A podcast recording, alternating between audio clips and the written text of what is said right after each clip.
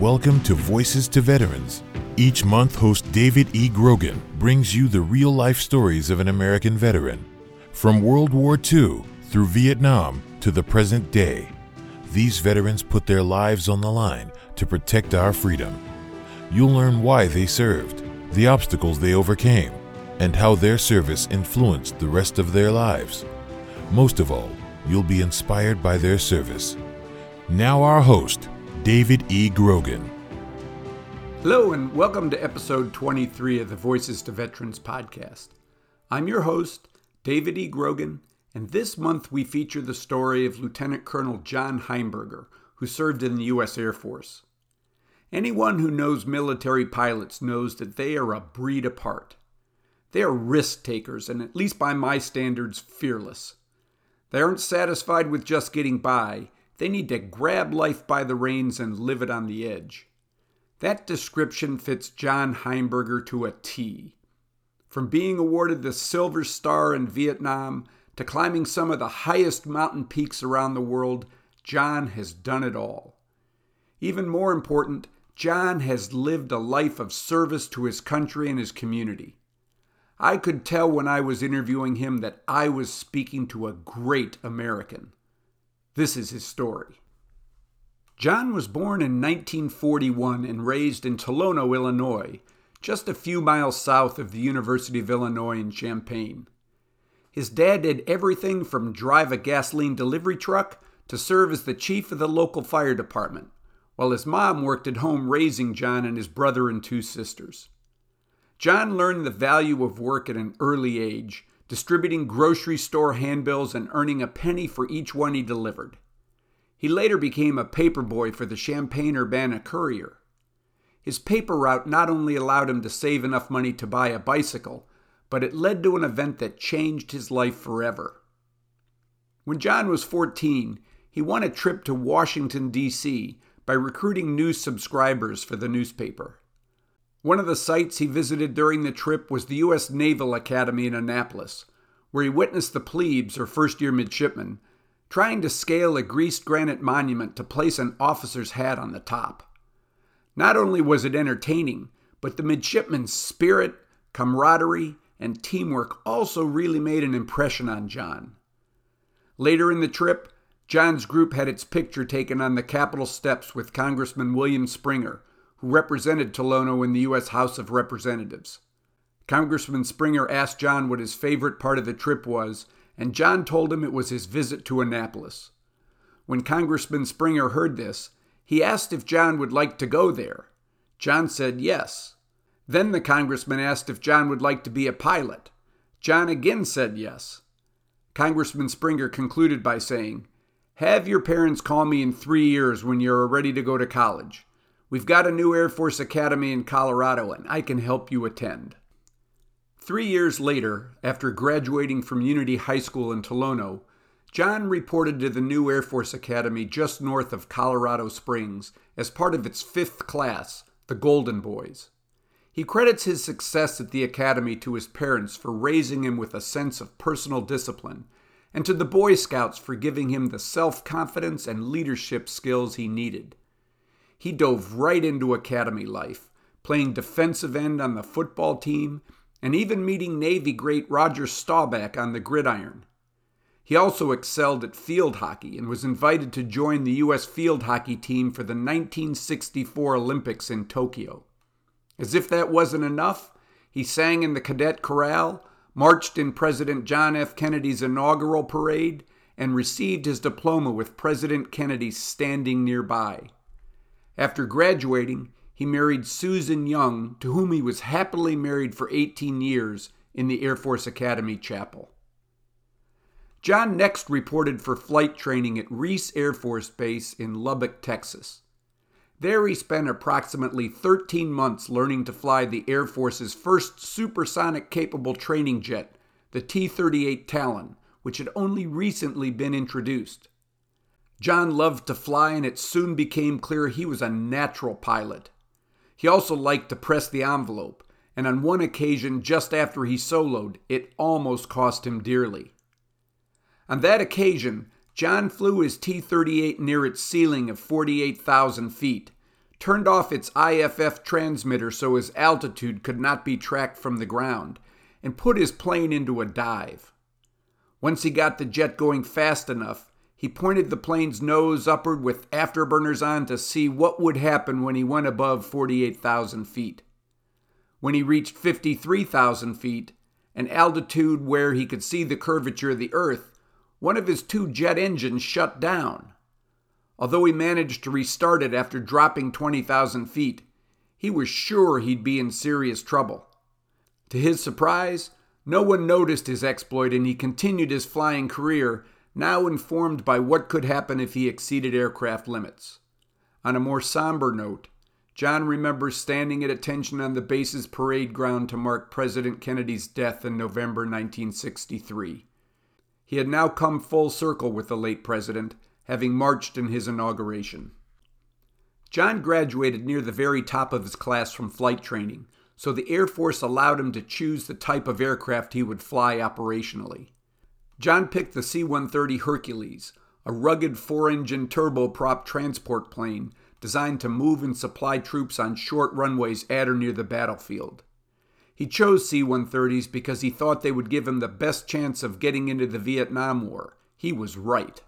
After completing his C 130 advanced pilot training at Sewart Air Force Base in Tennessee, he reported to the 35th Troop Carrier Squadron at Naha Air Base on Okinawa, arriving on December 31, 1964.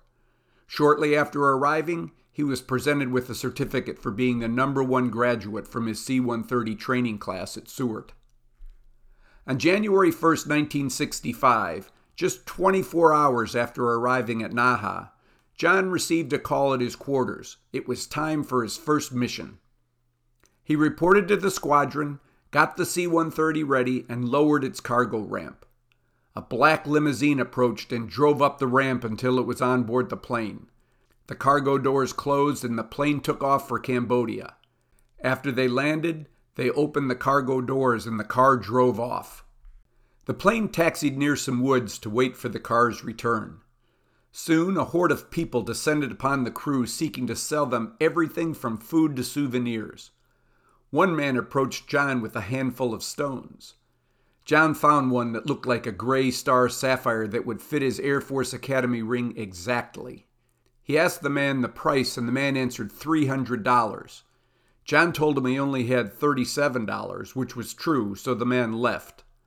A little later, he came back and dropped the price to $200, which John still could not pay. He came back a third time only to get the same answer.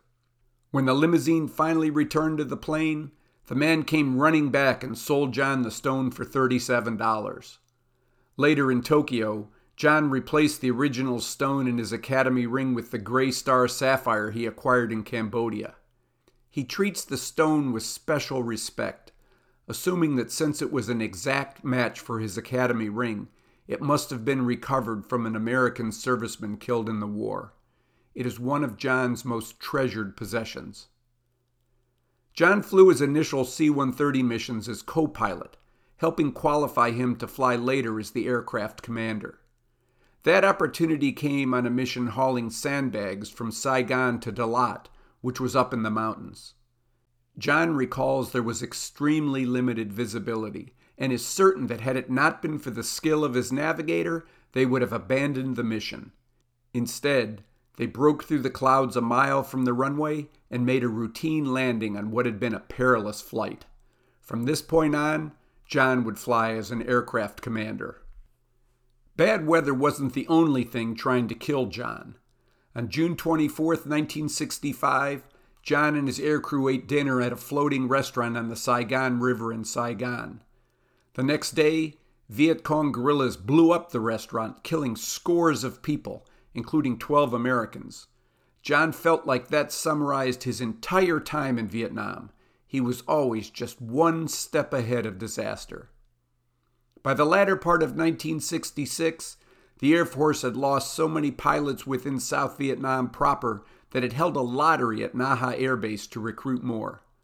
The pilots in John's squadron were considered eligible for the lottery because, although they routinely flew dangerous missions in Vietnam, they were not permanently assigned there. For example, John's typical mission schedule would be to fly to South Vietnam and stay in country for 10 days, flying up to five missions each day. He would then return to Okinawa for a week, where his wife and newborn son were waiting for him, until it was time to begin the cycle again. Pilots selected in the lottery would transfer to Vietnam and remain there until their tour of duty ended. The names of approximately 440 C 130 pilots on Okinawa were put into a hat and 20 names were drawn. John was one of the 20, and because he was junior in rank, he was assigned to fly as a forward air controller or FAC.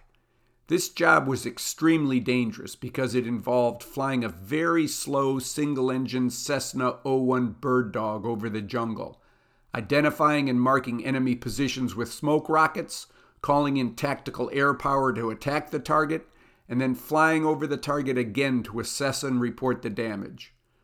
Later, a slightly faster plane, the two engine Cessna Skymaster, was used, but the missions were still incredibly dangerous, as evidenced by the need to replace the many pilots killed in the war. Having won the lottery, John reported to Eglin Air Force Base in Florida to learn to operate as a FAC. After completing his training, his next stop was Nha Trang, South Vietnam, where he flew missions primarily in the Three Corps area of responsibility in the vicinity of Cam Ranh Bay. He roomed with field surgeons from the 8th Army who liked having him around because he had his own Jeep and could take them to the beach when they had free time. In return, the surgeons let John scrub up and taught him to be a surgical technician in the operating room. The experience helped John land a job years later on the faculty of the Johns Hopkins School of Public Health in Baltimore. During one such surgical assistance session, a badly burned FAC pilot was brought in. John knew the officer from the Air Force Academy, although he was a couple of years ahead of John. His burns were severe and he could not talk, but John spent a lot of time with him, talking to him even though he could not respond.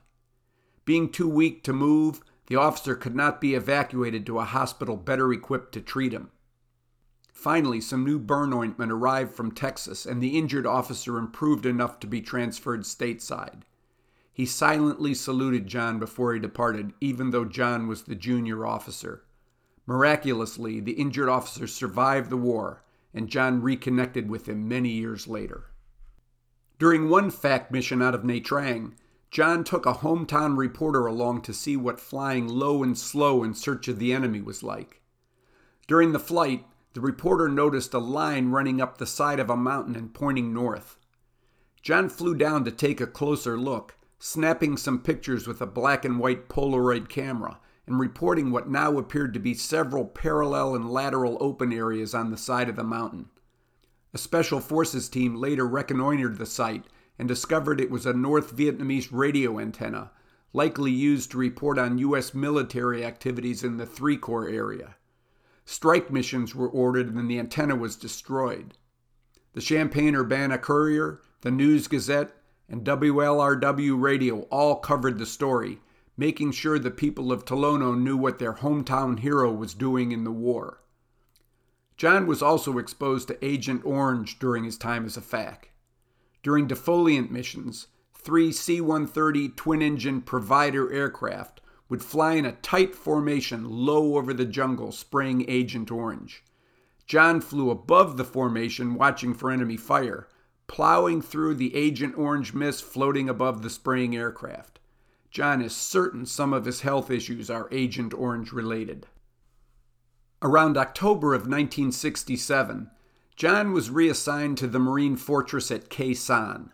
The base was under constant attack by the North Vietnamese, who were determined to replicate their 1954 victory over the French by surrounding and defeating the Marines. The Marines, however, held their ground. John flew his bird dog from the Sanh airfield, helping detect enemy positions and calling in supporting fires. During one such mission just before Christmas in 1967, John was called upon to assist two F 4 aircrews shot down near Chepany Pass, Laos. Armed only with an M14 rifle, a revolver, and smoke rockets, and taking small arms fire from North Vietnamese forces, John held off the enemy and provided cover for one of the downed aircrew as he moved from bomb crater to bomb crater up the side of the mountain. With John flying low overhead in his Cessna Bird Dog, the aviator made it to a point where an unarmed Marine helicopter could rescue him. After refueling in Sanh, John returned to the scene of the F 4 crash to search for the other aviator, all the time taking fire from the North Vietnamese. Unfortunately, the second aviator did not survive the crash. For his bravery under fire and disregard for his own life, John was awarded the Silver Star, our military's third highest award for valor in combat. In December of 1967, bad weather around Khe Sanh forced John to land at Nakhon Phanom Air Base in Thailand. He arrived just in time to see the Bob Hope Christmas show. Even better, because John knew the officer in charge of the Officers Club, he attended a buffet with Bob Hope, Raquel Welch, Barbara McNair, Miss World, and other cast members after the show. This was the second of three times John would meet Bob Hope during his Air Force career. As the North Vietnamese lay siege to Khe Sanh at the beginning of 1968, the mortar, artillery, and rocket attacks intensified and small arms fire increased. John continued to operate from the base, flying FAC missions and watching as B 52s dropped tons of high explosives on the enemy forces hiding in the jungle. When John flew too close to the B 52's targets, the shock waves from the bombs buffeted his Cessna through the air. Despite the incessant bombing and supporting artillery fire from U.S. forces, the North Vietnamese pressed their attack until it became too dangerous for John to operate from Sanh's airstrip. He was directed to leave, but continued to fly from Sanh for two additional weeks. Finally, he was told that if he enjoyed being an Air Force captain, he needed to get out of Sanh and operate from Da Nang. The Marines defending Sanh displayed their admiration for him when he finally left by designating him as an honorary Marine. They also held on to Sanh until the North Vietnamese siege broke. The Marines pulled out of Sanh in June of 1968, and the base officially closed in July. John left Vietnam and returned to the United States in the latter half of 1968. He'd been designated for the Skylab astronaut program, but his entry into the program was delayed. Instead, he reported to Hurlburt Field on Eglin Air Force Base for six months' duty as a FAC instructor, helping train pilots to do what he had done so successfully for the past year. At the end of the six months, the Air Force again delayed John's entry into test pilot school at Edwards Air Force Base in California and continued him as a FAC instructor in Florida. Six months later, the same thing happened. When the Air Force sought to delay him a fourth time, John decided to return to civilian life, having accrued enough time on active duty to do so. Still, he continued to serve in the Air Force Reserve and Air National Guard in Utah, Maryland, and Colorado. He retired in 1986 as a lieutenant colonel, having flown 665 combat missions. He was awarded the Silver Star, two Distinguished Flying Crosses, the Bronze Star, 26 Air Medals, and the Vietnam Cross of Gallantry. John's civilian life is every bit as extraordinary as his military career. After the Air Force, he obtained his MBA from the University of Utah in Salt Lake City, graduating in 1972. He spent the next four years on the faculty of Johns Hopkins University, before accepting the invitation of a friend to fly for Frontier Airlines, which later merged with Continental Airlines. He formally retired from Continental when he reached the mandatory retirement age of 60, having amassed nearly 31,000 flying hours.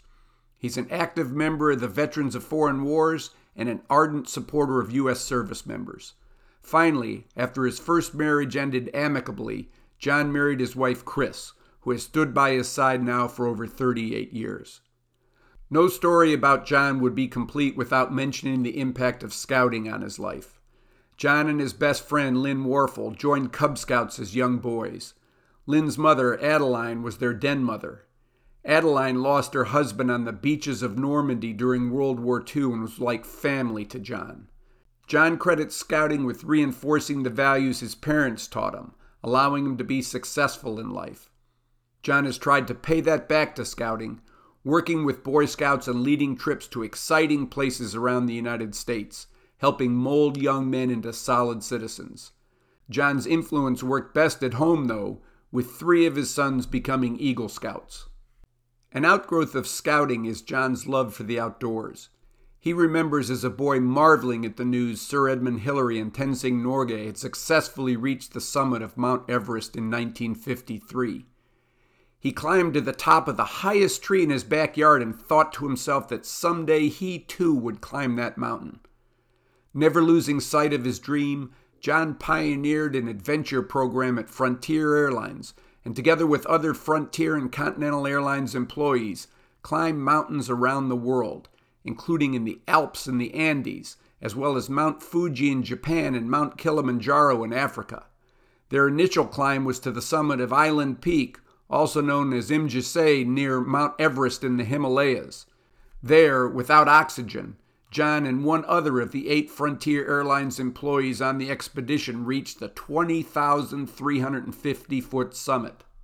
Although it has been a long time since John marched across the Air Force Academy campus, he still has a strong bond with his graduating class.